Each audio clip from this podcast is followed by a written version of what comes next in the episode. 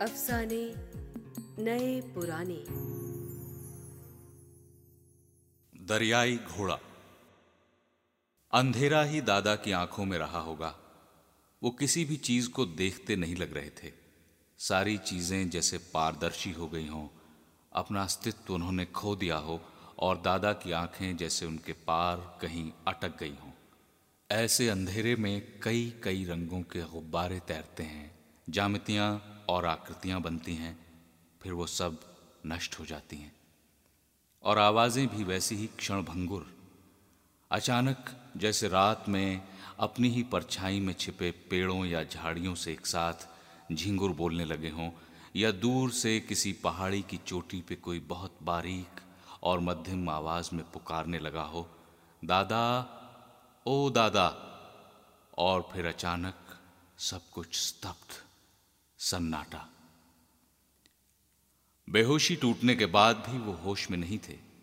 अगर होश में होते तो सुबह नौ बजे के उल्लास से भरे कमरे की एक एक चीज़ पर उनका कुतूहल ठहरता और वो फिर से इस दुनिया में लौट आने की घटना पर आश्चर्य से भर उठते। रात में आठ के आसपास, कम से कम मैंने तो सोचा ही था कि अब वो लौटने से रहे। लेकिन दादा फिर थे। उनके दाएँ गाल के नीचे से लेकर कान के पीछे गले तक का मांस ऑपरेशन से निकाल दिया गया था। एक विकराल खुला हुआ घाव वहाँ था। उनकी दाई दाढ़ भी निकाल दी गई थी और इसीलिए उनके चेहरे का अनुपात बिगड़ गया था। देखने से लगता था जैसे बहुत जल्दबाजी में उनके चेहरे को आधा कर डाला गया हो। होंठ टेढ़े होकर लटक गए थे, नाक एक तरफ़ झुकी लग रही थी और दाई आँख बंद होने के बावजूद बंद रहे आने के लिए जद्दोजहद करती दिखाई पड़ती थी। दादा को खून मैंने दिया था। मेरी उम्र अट्ठारह साल की थी और सारा खून आलू रोटी खाने से बना था। उस खून में काजू, मुनक्का या तरह तरह के फलों का सत नहीं था और इस खून की मात्रा 600 सीसी थी। मैं अपने प्रति दया और गर्व से भरा हुआ था। और प्रतीक्षा कर रहा था कि दादा के होश में आते ही मैं चिल्लाकर बताऊँ कि लो, देखो, जिसे तुम सबसे ज़्यादा आवारा, फक्कड़, निकम्मा और गया गुजरा समझते थे, वो कितना वफादार और पितृ सेवक निकला। हरीश दा और अमरेंद्र तो उस वक्त खिसक लिए। आखिर मैं ही काम आया ना? लेकिन दादा मुझे पहचान ही नहीं रहे थे। मुझे देखते हुए भी लगता था कि जैसे वो दूर किसी पुराने मंदिर के गुंबद के ऊपर मंडराती चील को देख रहे हों, या मेले की चक्री में दौड़ते लकड़ी के घोड़ों में से किसी एक को देख पाने की कठिन कोशिश में लगे हों, या फिर नदी किनारे फैली हुई दूर दूर तक की रेत में उड़ते किसी पुराने अखबार के टुकड़े को घूर कर उसमें कोई खबर पड़ जाने की धुन में हो। मैं रोने रोने को हो आया। गले तक आया रुलाई का भपका अटक गया था, जिसे फूटने से मैं रोके हुए था। दादा के सामने मैं था। कक्का बैठे थे। दादा ने दोनों को नहीं पहचाना। पहचानने की कोई कोशिश भी नहीं की थी। बल्कि वो देर तक उस नर्स को ताकते रहे थे, जो ड्रेसिंग करने आई थी। कक्का ने दो एक बार ज़ोर से कहा, भाई, मुन्ना की ओर देखो, रो रहा है। सुनाई पड़ता है? दादा लेकिन निर्लिप्त थे। रात दस बजे दादा ने पानी मांगा। तब तक मैं रिश्तेदारों को तार कर चुका था कि ऑपरेशन सफल रहा। वो मुस्कुराए कि, लो, आखिर मैं लौट आया। तुम लोगों ने तो विदा ही दे दी थी। वो उस समय सचमुच कहीं बहुत दूर से आते हुए लग रहे थे। बहुत सारी सीढ़ियाँ एक सांस में चढ़ जाने पर जैसी थकान और विजय में रंगे हुए चेहरे की चमक होती है। उन्हें धीरे धीरे हफनी छूट रही थी, साँसें बढ़ गई थीं। फिर भी उनके चेहरे की तरफ़ देख पाने का हौसला मुझमें बार बार चुक जाता था। उन्हें सुबह उठकर साबुन की झाग लगाकर उस पर शेविंग ब्रश की फटफट करते मैं सालों से देखता रहा था। वो दाढ़ी बनाते वक्त एक खेल खेलते थे। ब्रश फटफटाते तो साबुन के छींटे आसपास कमरे भर में उड़ने लगते। फिर बाद में रेजर चलाने के बाद तौलिए से पहुँचते ही एक साफ़ सुथरा गोरा चेहरा निकल आता। दादा का चेहरा। और अब अब वहाँ एक बिना शक्ल का लोंदा था, मांस का एक लोथड़ा। कैंसर था, जिसका ऑपरेशन हुआ था। कार्सिनोमा ऑन चीक, यानी गाल के भीतर भीतर दाढ़ों से होता हुआ गले में स्वर यंत्र तक फैला हुआ राज रोग और दुनिया के तमाम वैज्ञानिकों के पास जिसकी कोई दवा नहीं है। मैं भागकर नर्स के पास पहुँचा था। दादा, पानी मांग रहे हैं। वो केरल की रही होगी?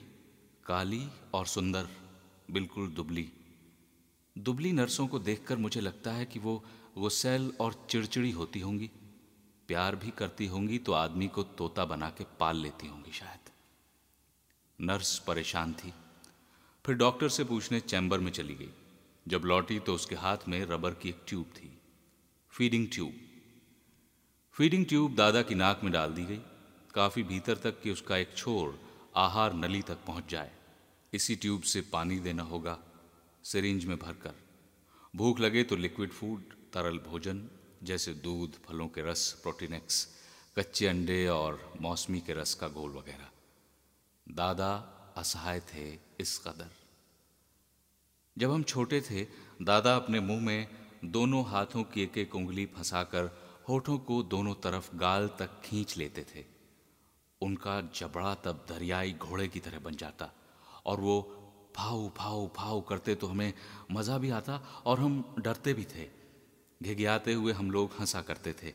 ऐसे में दादा इतने कम दादा रह पाते थे कि लगने लगता था कि बस अब पलक झपकी कि दादा दरियाई घोड़ा बनकर लपक लेंगे। बड़ा नाजुक लम्हा होता था वो। लेकिन दादा हर बार दरियाई घोड़ा बनते बनते कहीं चूक जाते थे। और हमारी साँसें लौट आती थीं। इसी मौके पर जब वो चूकते, इतना खतरनाक मौका उनके हाथ से निकल जाता, हम जीत जाते थे। और इसी मौके पर हम हंसना शुरू करते थे। हम हँसते हुए उन्हें हरा दिया करते थे। दादा कभी कभी हनुमान जी भी बनते थे। दोनों गालों में हवा के लट्टू भरकर वो फुला लेते। फिर दोनों हथेलियों को एक साथ दोनों तरफ़ से गालों पर पटक देते। यूँ कि जैसे ताली बजाते वक्त बीच में अपना हनुमान वाला चेहरा रख दिया हो। फुर की आवाज़ के साथ हवा निकल जाती और हनुमान जी वापस दादा में बदल जाते। अब ये दोनों खेल असंभव थे। इसलिए नहीं कि हम लोग बड़े हो गए थे। कम से कम मैं तो बड़ा नहीं हुआ था। अट्ठारह साल का होने के बाद भी। इसलिए कि दादा का चेहरा डॉक्टरों ने चीर फाड़ डाला था। उनके होंठ अलग अलग होकर झूल गए थे। दाया गाल और दाई दाढ़ थी नहीं। लगता है मैं फिर रोना चाहता हूँ। कई बरसों का रोना एक साथ। अब तक जिसे रोक कर घोट कर रखा हुआ है मैंने हिलक हिलक कर रोना। मैं पेड़ बन जाऊँ, आंधी के बीच। और सारे शरीर, सारे पत्तों को झिझोड़ कर रो लूँ, दादा दादा कहकर। लेकिन यहाँ कोई नहीं है जो उसे सुने, क्योंकि दादा और मेरे बीच चल रहे खेल का कोई और पार्टनर नहीं है, कोई और जोड़ीदार नहीं, कोई और गवाह नहीं, कक्का, हरीशदा और अमरेंद्र की तो अपनी दुनिया है। वहाँ दादा होंगे भी तो अब वो सिर्फ़ एक बीमार आदमी की तरह होंगे। आज वाले दादा इस कदर बेसहारे, जिनकी नाक में फीडिंग ट्यूब लगी है, आधा चेहरा गायब है, जो बोल नहीं सकते। या दादा होंगे शराब के नशे में धुत, दरी और फर्श पे अपनी कै के बीच बेहोश पड़े हुए, कर्ज में लदे। दिन रात पागलपन के दौर में खाने पीने के बर्तनों को फेंकते हुए, बिना बात झगड़ा करने पे उतारू। गाली गलौच में लगे। बोतलों के बीच अपना जिस्म, दिमाग, ज़मीन जायदाद सब स्वाह करते हुए दादा। क्या नहीं जानते हरीशदा और अमरेंद्र की दादा दरियाई घोड़ा थे, हनुमान जी थे। दादा एक दिन छप्पर पे टंगी गिल्ली लेने लंगूर की तरह खपरेलों पे जा चढ़े थे। नीचे अम्मा चीख रही थी कि इस साल लगता है बरसात में घर बहाएँगे खपरेल तोड़कर। बच्चे तो है नहीं ये भला कोई बात है? और दादा ऊपर से हूप हूप करने लगे थे। हम ताली की खुशी से अम्मा को चिढ़ा रहे थे। वो चिढ़ भी रही थी, जिससे दादा और बढ़े जा रहे थे। तभी हमने देखा कि दादा की पूंछ उगी। उनका मुँह लंगूर की तरह काला हुआ और वो कूदते फानते हुए मुंडेर की दूसरी तरफ़ उतर गए थे। हमारी आँखों के सामने दादा का वो सबसे सफल और चमत्कार पूर्ण करतब था। वैसे वो ताश का जादू भी जानते थे और चकवड़ के दाने को दांत से काट कर दो टुकड़े करने के बाद दोबारा छू मंतर करते ही जोड़ देते थे। मैं बाहर से लौट कर आया तो कमरे में दवाओं की वही बोझिल गंध थी। कमरे में कक्का और हरीशदा बैठे थे और ज़ोर ज़ोर से बोल रहे थे। शायद दादा का मन बहलाने के लिए कुछ गप्पें की जा रही थी। इस साल फ़सल अच्छी होगी, बारिश ठीक हो रही है सीलिंग में घूमते पंखे से कट कट कर ये सारी बातें चीथड़ों की तरह फर्श पर गिर रही थीं। उन्हें कोई नहीं देख रहा था। मरे हुए चमगादड़ों की तरह वो एक ढेर में इकट्ठा हुई जा रही थी। मैं जान गया था कि दादा इन बातों को सुन नहीं रहे हैं और शायद कक्का और हरीश दाह का मन बहलाने की कोशिश में अपनी ही बातों में कहीं उलझ कर रह गए हैं। दादा उस बातचीत में कहीं से भी नहीं घुस सकते थे। दादा को वो लोग शायद भूल चुके थे। मैं कमरे में आया तो दादा जरा सा हंसे। ऐसा ही लगा था। उस चेहरे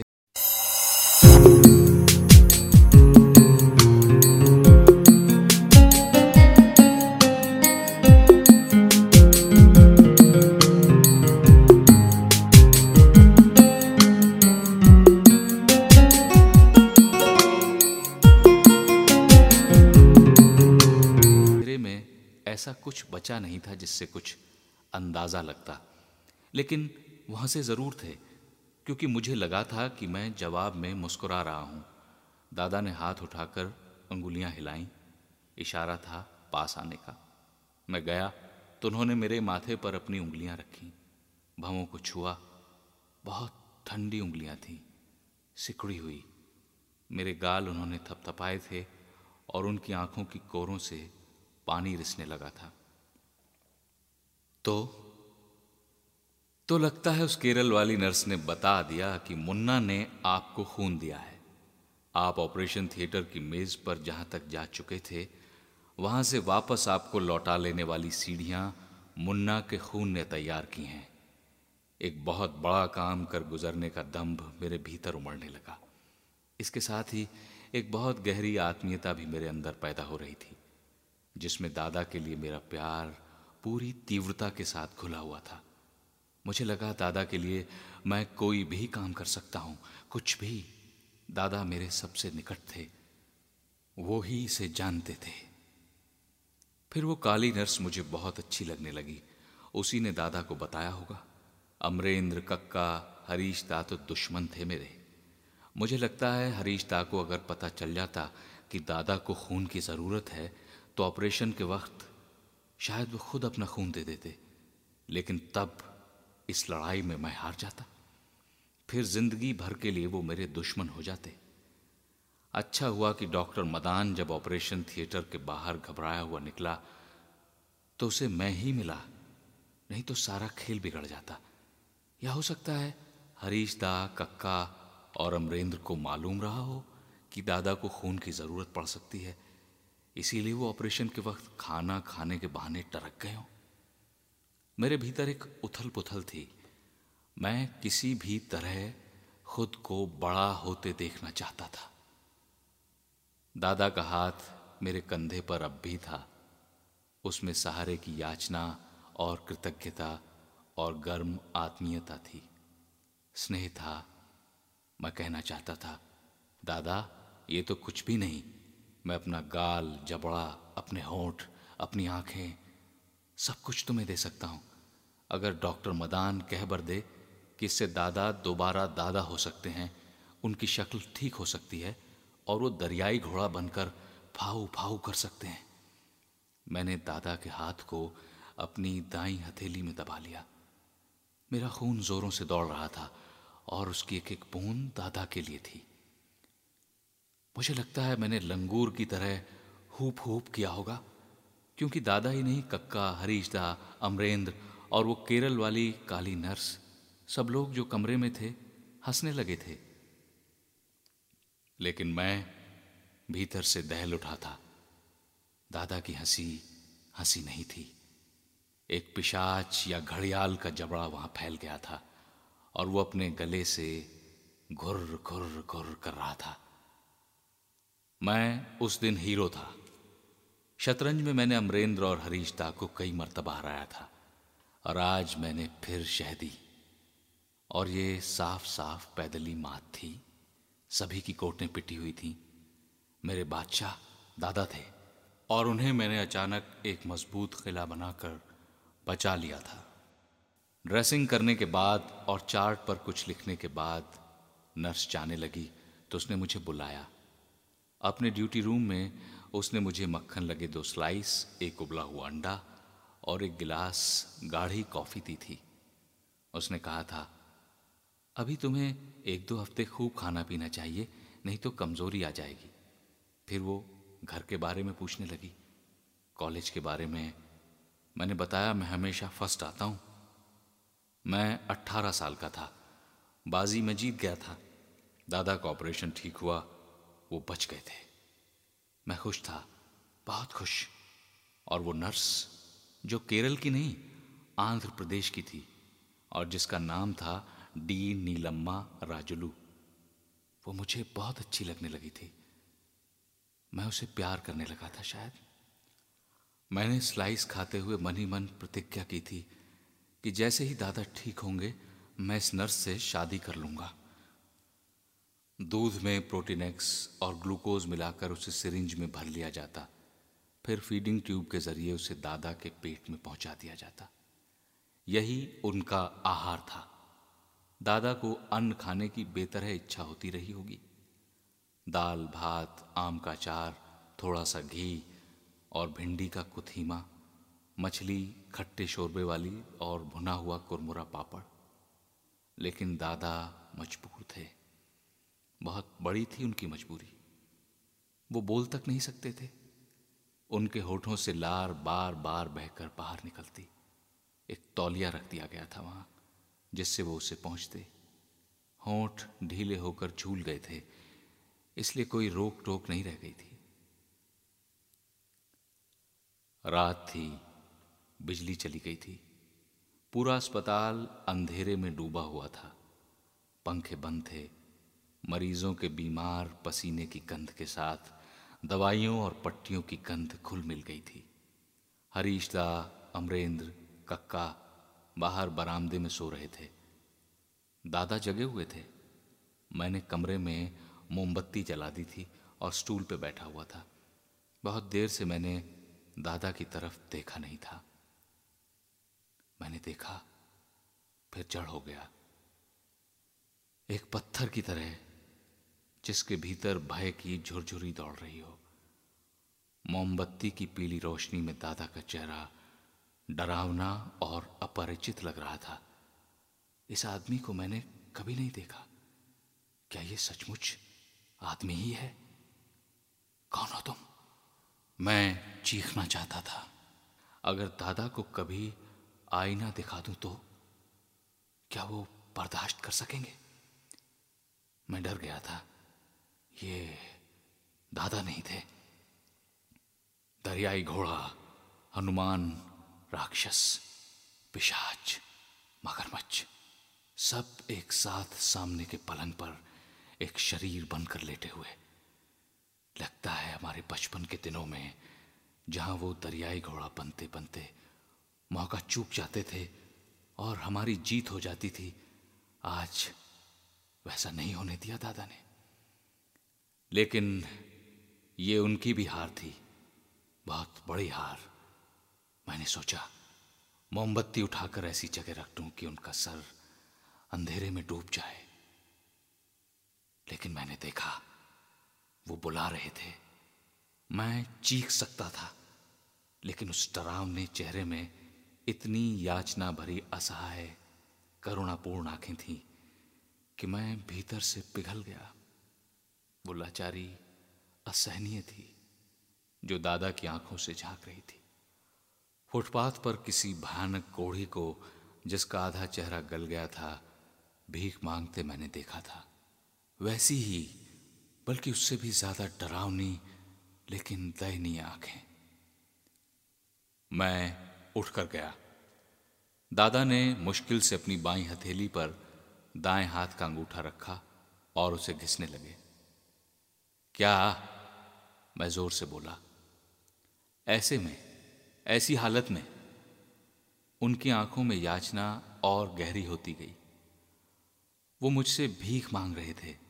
दादा बहुत मज़बूत आदमी थे। कसी कदकाठी के हट्टे कट्टे, बिगड़ैल और दबंग। घर ही नहीं, घर के बाहर भी उनका रौबदाब हुआ करता था। दादा के चेहरे पर ऐसी दीनता मैंने पहली बार देखी थी। मोमबत्ती की पीली थरथराती रोशनी में एक भयानक विरूप चेहरे से झांकती आँखों की दीनता। ये आँखें दादा की थीं। दादा मेरे पिता थे, लेकिन इस चेहरे और इन आँखों से मैं अपरिचित था। मैंने उनके धड़ की ओर देखा, जो अस्पताल के पलंग पे पड़ा था। उसके ऊपर सफ़ेद चादर थी, फिर उनके हाथ जो ऑपरेशन के बाद खून की कमी से या लंबी बीमारी से जर्द हो गए थे। उनमें नीली नसों के जाल उभरे हुए थे। कमज़ोर रोशनी के बावजूद मैं उन्हें देख सकता था। मैंने देखा, उनके नाखून बढ़ गए थे और उनमें मैल भरा हुआ था। दादा ने दोबारा वैसा ही किया। मैं अब सचमुच रो देना चाहता था। उठकर बाहर गया। कक्का की नाक गुर्रा रही थी। हरीश दा रेडियो सुनते सुनते सो गए थे। बहुत ही मध्यम आवाज़ में रेडियो अब भी बज रहा था। मैंने उसे बंद किया। कक्का की थैली से तंबाकू चूना निकाला, मला और बनाकर दादा के पास ले गया। दादा ने चुटकी में तंबाकू लेकर मुँह में रखा। उसे मुँह कहें तो लार का बहना जरा देर के लिए रुका। वो संतुष्ट हो गए। जैसे लंबे तनाव से राहत मिली हो। अब वो मेरी तरफ़ नहीं देख रहे थे। सारी दीनता गायब हो गई थी। अब वो फिर से एक मज़बूत आदमी थे, निर्लिप्त। मैंने मोमबत्ती की जगह बदल दी। दादा का चेहरा ठीक हो गया। मैं उन्हें फिर लौटा लाया था। दादा, तुम अब कुछ नहीं बन सकते। कुछ भी। अब तुम दादा हो सिर्फ़। और ऐसे ही अंधेरे में जब ठीक ठीक रोशनी नहीं होगी, तब भले ही कुछ जादू वादू कर लो। कोई दांव खेल जाओ। नहीं तो समझ लो सारा खेल खत्म। अब बनना लंगूर, तोड़ना खपड़े हड़कम मचाना दारू पी के घर में, फेंकना लोटे थालियाँ। गए वो दिन दादा जब तुम फाखते उड़ाते थे। मैं जब सोने गया, सर इतना भारी था कि दर्द होने लगा था। पलकों पे जैसे ज़ोर ज़ोर से भाप छोड़ी जा रही हो। गर्म गर्म और बेहद तकलीफ़ थे ऐसे तनाव और चिंता में सपने नहीं होते। होता है एक अंधेरा, रात भर लंबा, जो दुख की तरह सारी नींद और छाती में फैलता ही जाता है। एक स्याह चादर। ये कालापन रात का होता है या उम्र के अंधेरे का फैसला मुश्किल है। बहरहाल, सुबह जब कमरे में कोई नहीं था दादा ने चेहरे को फिर वैसा ही निरी बनाया। आँखों में वैसी ही याचना, अभ्यर्थना भिकमंगापन फिर ये सिलसिला चल निकला। दादा ने मेरी कमज़ोरी पकड़ ली थी। अकेला होते ही मैं उनके दांव के नीचे आ जाता था। अपनी मौजूदा हालत का वो भरपूर फ़ायदा उठा रहे थे, बल्कि ये उनके लिए एक अस्त्र बन गया था। इतने शातिर और चालाक तो दादा ज़िंदगी में नहीं थे। फिर मैं उन्हें मना कैसे करता? पता नहीं कब की तलब थी उन्हें तंबाकू की। घर में उनके लिए हर सुबह थैली तैयार होती। मुझे भी दादा ने कभी मना नहीं किया। सर्दी के दिनों में अम्मा कहती, बेर खाने से खांसी हो जाती है। दुर्भाग्य से बेर सर्दियों में ही पकते हैं। दादा चुपके से जेब से निकालकर हमें बेर दे देते। अम्मा एक आध भुट्टा खाते ही छुड़ा लेती। पेट खराब हो जाता है। दादा जी भरकर भुट्टे नींबू नमक लगा कर देते हमको। दादा हमारे मन की हर बात जानते थे, समझते थे। चिट्ठियाँ आई थी। कक्का ने पहले पढ़ा। मैंने कहा, कोई ऐसी वैसी बात हो तो अभी दादा को न बताई जाए। हरीश दा ने कहा, इससे क्या होगा? डॉक्टरों ने कहा है अब ऑपरेशन के बाद कम से कम सात साल तक कोई फ़िक्र नहीं है। बहुत बड़ा ऑपरेशन हुआ है। डॉक्टर मदान कह रहे थे, उनके कैरियर का सबसे बड़ा ऑपरेशन यही है। मुश्किल ये थी कि मेरी उम्र सबसे कम थी। मैं ऐसी वैसी कई बातों को जिन्हें ज़रूरी और गंभीर समझता था, वो लोग हंसकर टाल देते थे। या उन पर कोई असर ही नहीं होता था? अब जैसे मैं बतलाता हूँ कि मैं दादा को तंबाकू बनाकर देता हूँ तो कक्का और हरीश मुझ पर बरस पड़ते, डांटते। लेकिन जब मैं उन्हें बतलाता कि दादा की हालत उस समय कैसी हो जाती है, उनकी आँखों में कितनी दीनता और याचना भर आती है, मैं किस तरह किस तरह मजबूर हो जाता हूँ, मैं जानता हूँ। इन बातों का उनके लिए कोई अर्थ ही नहीं होता। वो तो दादा का इलाज करवाने आए थे। जो डॉक्टर कहता था, उसे करते थे। दादा तो उनके लिए मरीज़ थे फकत। कक्का चिट्ठी पढ़ रहे थे। लिखा था, ग्राम पंचायत का, जिसमें दादा सरपंच थे, पुनर्गठन किया गया है। और पंचायत अधिकारी ने चुनाव के पहले तक के लिए भीमराज को सरपंच बना दिया है।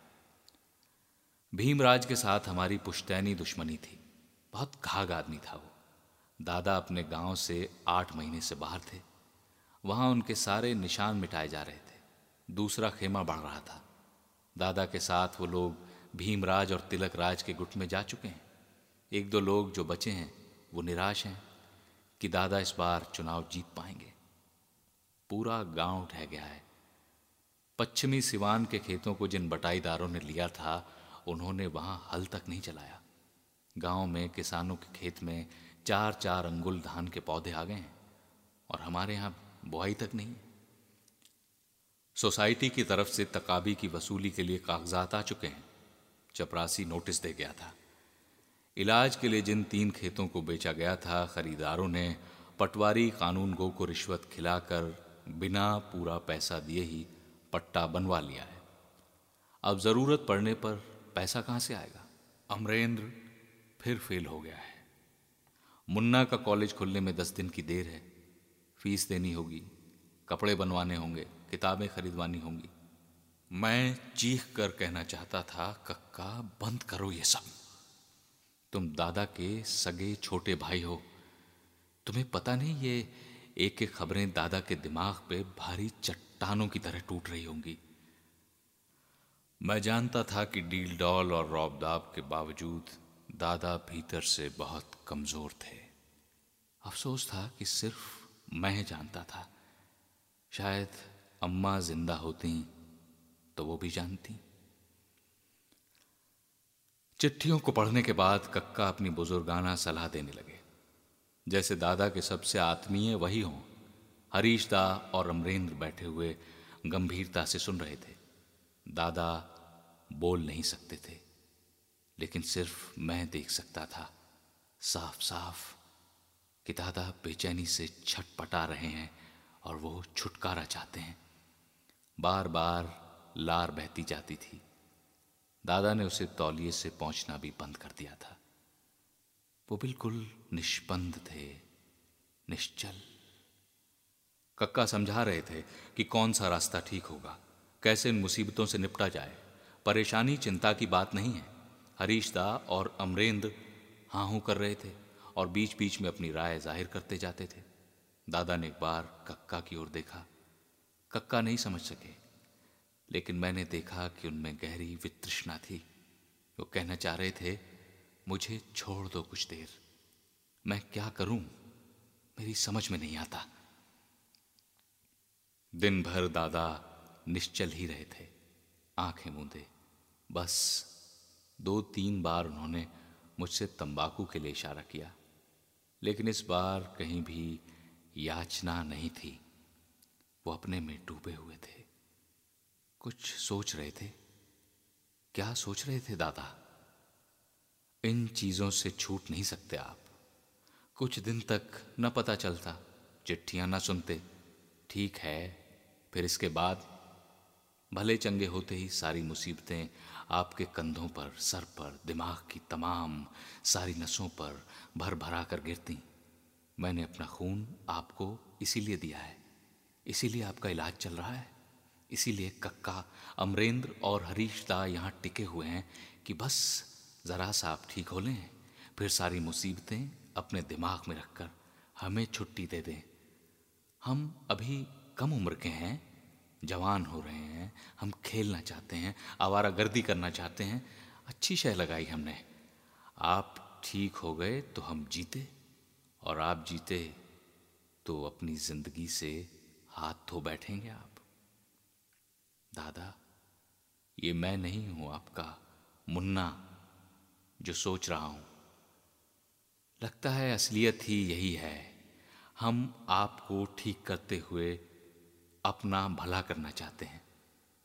आप ठीक नहीं होंगे तो आपका कर्ज हम पटाएँगे। पम्मी की शादी हम करेंगे। ज़मीन का बोझ हम ढोएँगे। हम सरपंच कैसे बनेंगे? हम इज़्ज़त कैसे पाएँगे? एक बात कहूँ, दादा, आप हमें मात देना चाहते हैं ना तो बस फुर्र हो जाइए, उड़ जाइए, या पूंछ उगाकर, लंगूर की तरह खिड़की से फलांग कर अस्पताल की छत से गुजरते हुए जंगल में हूप, हुप हुप कीजिए। हो जाए, चमत्कार, कैसा आइडिया है? ये रात का वक्त था। करीब दस बजे। जब डॉक्टर मदान दादा को देखकर बाहर निकले तो दादा ने मुझे बुलवाया। उन्होंने कागज़ पर कांपते हाथों से लिखा था, एक पाव ले आओ, डॉक्टर से पूछ लिया है। तो दादा इस पर भी उतर आए। अभी तक सिर्फ़ तंबाकू तक था। अब ये भी चलेगा। मैं नीलम्मा के पास गया ऊँग रही थी। मुझे देखकर खुश हुई।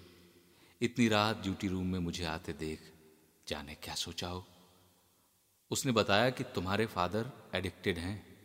डॉक्टर साहब ने कहा है कि अगर बिल्कुल बंद कर दिया गया तो हेल्थ के लिए नुकसानदेह हो सकता है। एक क्वार्टर ले आओ, अच्छी विस्की का, और तीन चार दिन तक थोड़ा थोड़ा सिरिंज से देते रहो, जैसे फ़ीड करते हैं। ये भी उसने बताया कि इसीलिए उनका एपिटाइट ठीक नहीं रह पाया है। और इलाज में भी वो अच्छी तरह रिस्पॉन्स नहीं दे पा रहे हैं। कक्का को पता चला तो बिगड़े। तुम लगता है भैया को ठीक नहीं होने दोगे। ऐसी सोहबत मोहब्बत ठीक नहीं होती। मैंने कहा, डॉक्टर ने कहा है, नुकसान नहीं होगा। कक्का ने कहा, मैं और हरीश सोचते थे कि इस इलाज के फेर में चलो, पीना तो छूटा, लेकिन लगता है ऐसा होगा नहीं। विधि जो लिखा लिलार पर। मैं लेकर आया, तब तक ग्यारह बज रहे थे। दादा जगे हुए थे। लग रहा था जैसे इसी के इंतज़ार में बैठे हों। मैंने जेब से निकालकर स्टूल पे रखा तो दादा खिल उठे। उन्होंने इशारे से बोतल मांगी, उसे पढ़ते रहे। Old Monk. खुश रहे होंगे कि देखो, शीशी के ऊपर पादरी बना है। उन्होंने फिर संकेत किया, पिलाने के लिए। मैं दहल गया। एक अजीब सी वितृष्णा मेरे भीतर भर उठी। दादा हमेशा हम लोगों से छिपा कर पीते थे, कभी सामने नहीं पी उन्होंने। नशे में धुत होते, कै करते, लेकिन हम लोगों को देखकर कहते, मुन्ना, ये आखिरी बार है, अब छोड़ दूँगा। कभी कभी वो नशे में होते हुए भी ये जान जाते कि हम जान गए हैं कि उन्होंने पी रखी है। ऐसे में वो गुस्से से बौखला के कहते, यहाँ क्या काम है?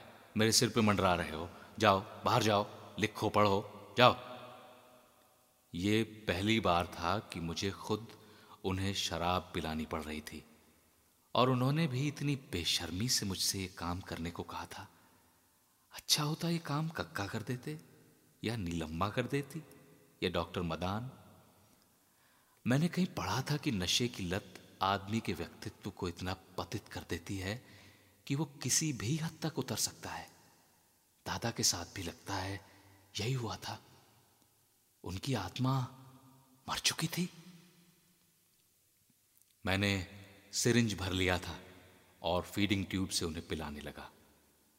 मैं जानता था कि उन्हें कोई स्वाद नहीं मिल रहा होगा, क्योंकि शराब सीधे हलक के नीचे आहार नली तक पहुँच रही थी।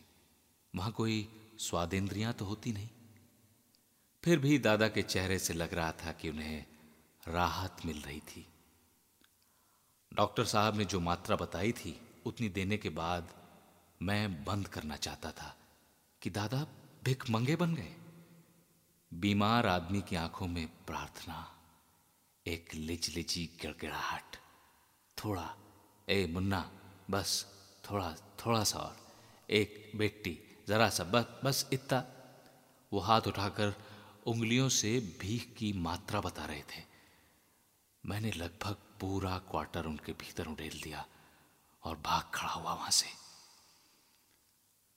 ऑपरेशन हुए दस दिन हो गए थे। तब से पेट में अन्न का एक दाना भी नहीं गया। लिक्विड फ़ूड से क्या होता है? कमज़ोरी बहुत थी। खाली पेट में इतनी विस्की। अगर दादा को कुछ हुआ तो मैं अपने आप को खत्म कर लूँगा।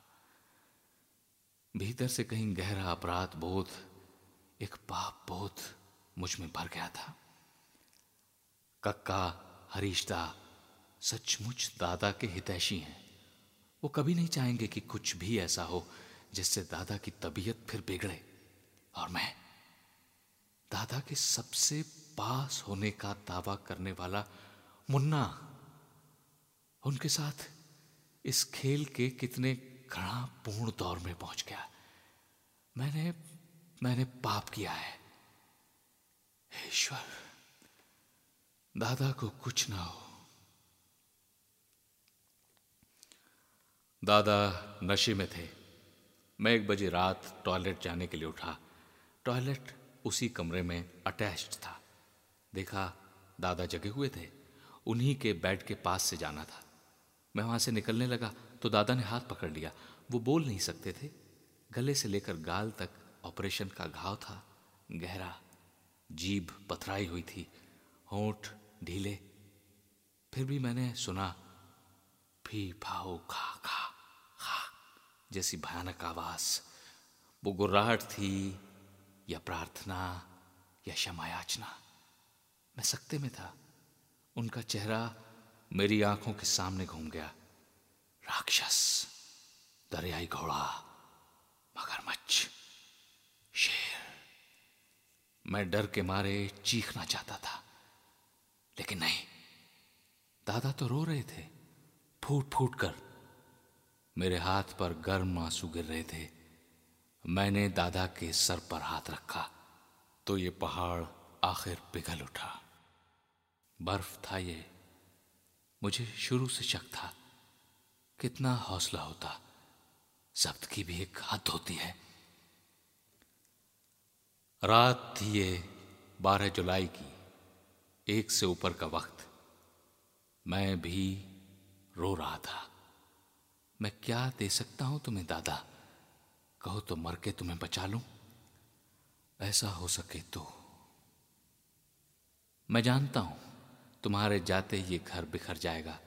हरीशदा, अमरिंदर, पम्मी, कोई मुझे नहीं जानता। कौन है ये लोग? तुम जब तक हो तब तक। तुम्हारे बाद मुन्ना एक गुमसुम, लापरवाह लड़का। दूसरे दिन जब शहर से साबुन वगैरह सामान लेकर लौटा तो कमरे में कक्का, अमरेंद्र, हरीशदा थे। हरीशदा संतरे छीलकर रस निकाल रहे थे। दादा के लिए कक्का चिट्ठी पढ़ चुके थे। दादा का चेहरा थरथरा रहा था। वो जड़ हो गए थे। बिल्कुल निढाल। चिट्ठी में था कि हमारी निम्मो बुआ, दादा की सबसे चहेती बहन, ससुराल से लौट आई है। फूफा ने उन्हें घर से निकाल दिया है। पीठ और बाह पर सलाख और सिक्के से दागने के निशान हैं। अमरेंद्र का एडमिशन अब नहीं होगा। दूसरी बार वो फेल हुआ है। अब प्राइवेट परीक्षा देनी होगी। पम्मी को लेकर गाँव में बातें फैल रही हैं। खेती तो चौपट है ही। घर का पिछवाड़ा जो पिछले आषाढ़ में गिरा था, वहाँ किसी तरह से कटीली झाड़ियों की बाढ़ लगा दी है। लेकिन घर में कोई सुरक्षा नहीं, कोई आड़ नहीं। हज़ार दो हज़ार हों तो मरम्मत हो। लोग कहते हैं सरकारी तकाबी का रुपया बहुत दिनों तक नहीं अटक सकता। डिग्री हो जाएगी। कक्का नहीं चिट्ठी पढ़ी थी। हरीश दा चुप बैठे थे। ये सब गिद्ध हैं। चमर गिद्ध आदमखोर। मैं कैसे समझाऊं कक्का कि तुम ठीक नहीं कर रहे हो? हरीश दा अमरेंद्र, तुम सब लोग तो कुछ समझो? दादा ने चार बजे से ही मांगना शुरू कर दिया। नीलम्मा परेशान थी। इतना पीते हैं? बाप रे बाप। उसने कहा, नौ से पहले मत देना, मना कर दो। मैंने ज़ोर से कहा, डॉक्टर ने मना किया है दादा अभी नहीं मिलेगा। आप कमज़ोर हैं। दादा का पूरा धड़ थर थराया। वो उठकर बैठ गए।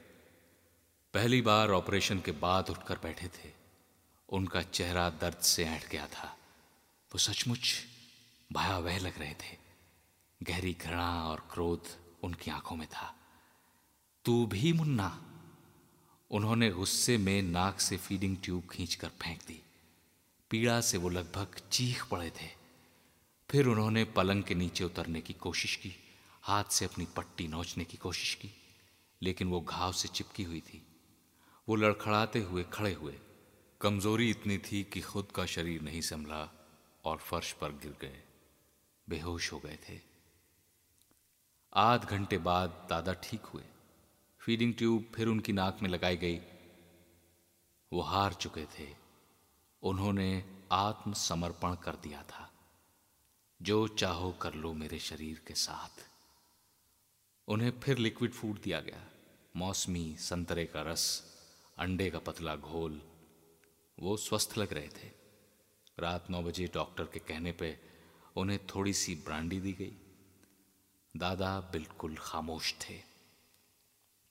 तीन दिनों बाद से दादा को कोई सिकाई के लिए ले जाना था। Cobalt therapy. डॉक्टर मदान ने उन्हें चेक किया। और परेशान हो गए। लगता है सेप्टिक हो गया है। मवाद आ रहा है। अभी सिकाई नहीं हो सकती। इलाज खींचने लग गया। दादा ने मुझे लिख कर दिया, चिट्ठी आई है। कॉलेज खुल गया है। तुम जाओ। मैं एक महीने में ठीक होके आ जाऊँगा। रुपए लल्लू से ले लेना। मैं उसे अलग से लिख रहा हूँ। हमारे कुछ रुपए उसकी तरफ़ निकलते हैं। दो सौ इधर भेज देना। ज़रूरत पड़ेगी। सवेरे दादा की नींद जल्दी नहीं खुली। मेरा टिकट आ गया था। बारह बजे मेरी ट्रेन थी। दस तक दादा सोते रहे। डॉक्टर मदान एक बार फिर लौट चुके थे। सवा दस बजे दादा को जगाया, लेकिन उनकी आँखों में पहचान नहीं थी।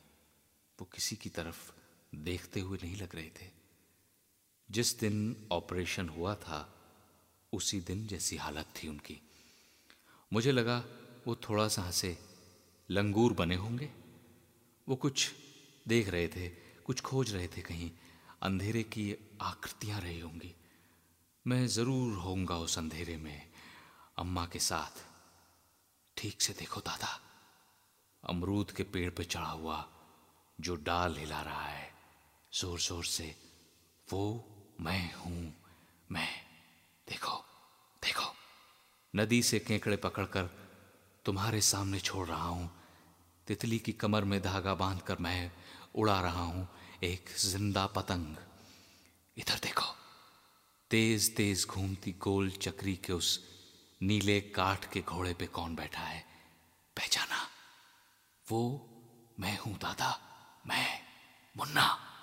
और पीछे देखो, तीसरे लाल घोड़े पे हरीश दा फिर अमरेंद्र, पम्मी, उधर खड़ी है वहाँ, गन्ने वाले के पास। अब हम डरने से रहे। बनो तो भला, हनुमान जी। और और डराओ हमें। एक थप्पड़ में फुर सारी हवा निकल जाएगी। डॉक्टर मदान गंभीर थे। उन्होंने मेरे कंधे पे हाथ रखा। उनके साथ कक्का, हरीशता भी बाहर निकले। डिलीरियम है। लगता है थोड़ी देर बाद कोमा में चले जाएँगे। घबराने की कोई बात नहीं है। डॉक्टर के बस में बहुत कम चीज़ें होती हैं। मरीज़ ही ठीक होता है। कोऑपरेट करना छोड़ दे रिस्पॉन्स ना दे तो मुश्किल हो जाता है। इन्हें जॉन्डिस हो गया है। बहुत डेलिकेट सिचुएशन है। सेप्टिक अलग। कोबाल्ट थेरेपी भी नहीं हो पा रही है। क्या करें? देखिए, घबराने से कुछ नहीं होगा। हम पूरी कोशिश कर रहे हैं। मैं रहकर भी क्या कर लेता? उम्मीद थी, दादा फिर ठीक होंगे। ग्यारह बजे मैं फिर कमरे में गया। दादा कोमा में थे, पैर छुए, माथा वहीं रख दिया। मैं रो रहा था, कई बरस का रोना एक साथ। जोरों से रो रहा था मैं। नीलम्मा सर थपथपा रही थी। अब कुछ नहीं बचा था। मैं मात खा चुका था। दादा ने शातिर चालाकी की। नीलम्मा से मैं कहना चाहता था, कुछ भी करो, मैं जो कुछ कर सकता हूँ, बताओ। ऐसा ऐसा मत होने दो। अभी अभी बहुत खून है मेरे पास। तुम नहीं जानती दादा को, एक बार एक बार बात करा दो। मैं मैं उन्हें शह दूँगा। बारह बजे ट्रेन थी। कक्का ने कहा, जाओ भगवान ठीक करेंगे। जब अस्पताल आए थे, इससे भी बुरी हालत थी। डॉक्टर ने कहा, एक हफ़्ते में जॉन्डिस ठीक कर लेंगे। पढ़ाई में मन लगाना तुम। जब प्लेटफॉर्म पे था, तब याद आया कि दादा के नाखून बहुत बढ़ गए थे और उनमें मैल भरा हुआ था। मैंने अपने मुँह के दोनों छोरों पर उंगलियाँ फंसाई, उन्हें खींचा। और मेरा जबड़ा फैल गया। दरियाई घोड़े की तरह मैं फूट फूट कर रो रहा था प्लेटफॉर्म पर। भीड़ के बीच अब एक तमाशा था मैं।